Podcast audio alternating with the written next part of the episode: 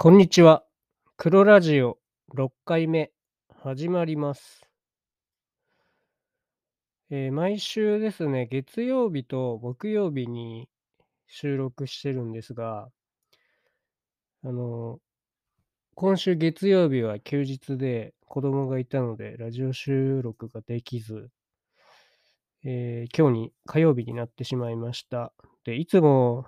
あの残り物食べながらお昼休みに動画を見るのが唯一の楽しみで、まあ、特に月曜日は日曜日の夜にやってる進撃の巨人が見れるので、とても楽しみなんですが、火曜日になった今もまだ見れていないので辛いです。で、今日なんですが、今日はヤギの話をしようかなと思います。で、私たちは兵庫県に移住してきてから、あのすぐに、えー前からヤギを飼いたいと思っていたので、ヤギをどうやって飼えるの、どうやどこに行ったら飼えるのかっていうことを、まあ、調べて、えー調べました。そしたら、岡山県にヤギの牧場があることが分かりまして、そちらの方に伺って相談したところ、えヤギの子供が生まれる時期に、まあ、一回来てくださいということで、で、ヤギが生まれる時期にもう一度訪問して、で、どのヤギをう飼うかっていうことをそこで決めまして、でまあ、すぐに親から引き離すわけにもいかないので、まあ、それから多分1ヶ月かそれくらい経った後もう一度訪問して、えーヤギを家に連れて帰ってきました。で最初は、まあ、小型犬並みの大きさで、まだ草も食べられないので、ペットボトルにつけるあの乳首があるんですけど、それにミルクを入れてあげていました。まあ、今はもう5歳にして、かなり立派なひげも蓄えられていて、えーだいぶ大きくなりました。多分70キロ以上あると思います。で、もともとなぜそのヤギを飼いたかったかっていうと、あの、草を食べてくれるので、除草用にいいなと思っていました。えー確かに、まあ、ヤギってすごい、えー結構そのトゲトゲのつるとかも食べてくれるし、えーな結構何でも食べます。まあ、ただ、やっぱり生き物なので、その、まあ、好き嫌いが出たりとか、借り残しが出たりするので、まあ、機械のようにはやっぱりいきません。まあ、特にその機械が入りにくい斜面とか、もともと多分ヤギは斜面とかの方が好きだと思うんですよね。高いところも結構好きで。まあ、斜面とかそういう機械が入れないところだったら、とても役立つなと思います。まあ、なので、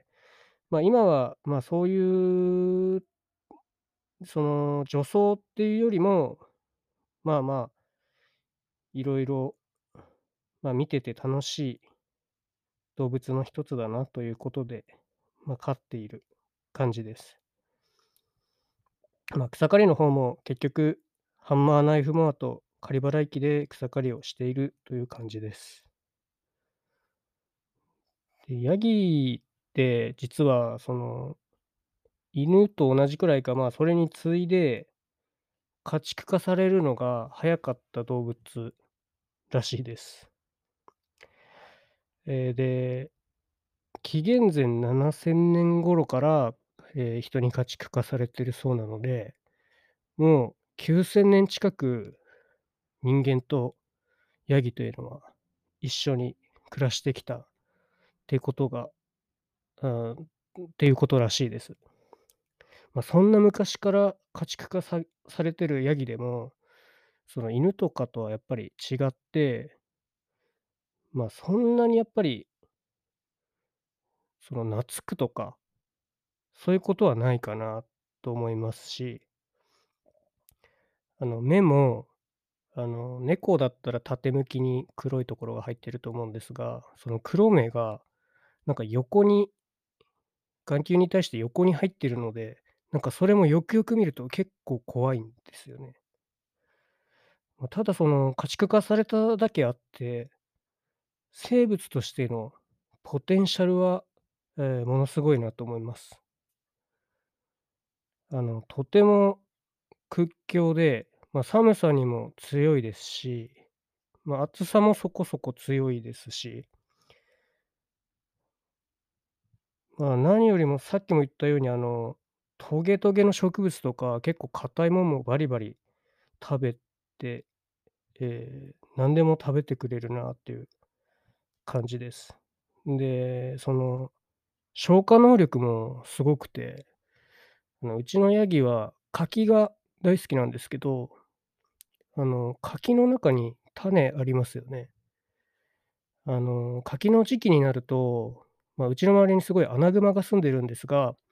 そのアナグマが柿を食べて糞をするんですね、そこら中に。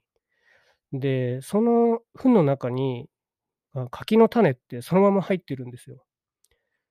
ええ、なので、まあ、一発で、あ、こいつら柿食べてんなって分かるんですけど、まあ、ヤギも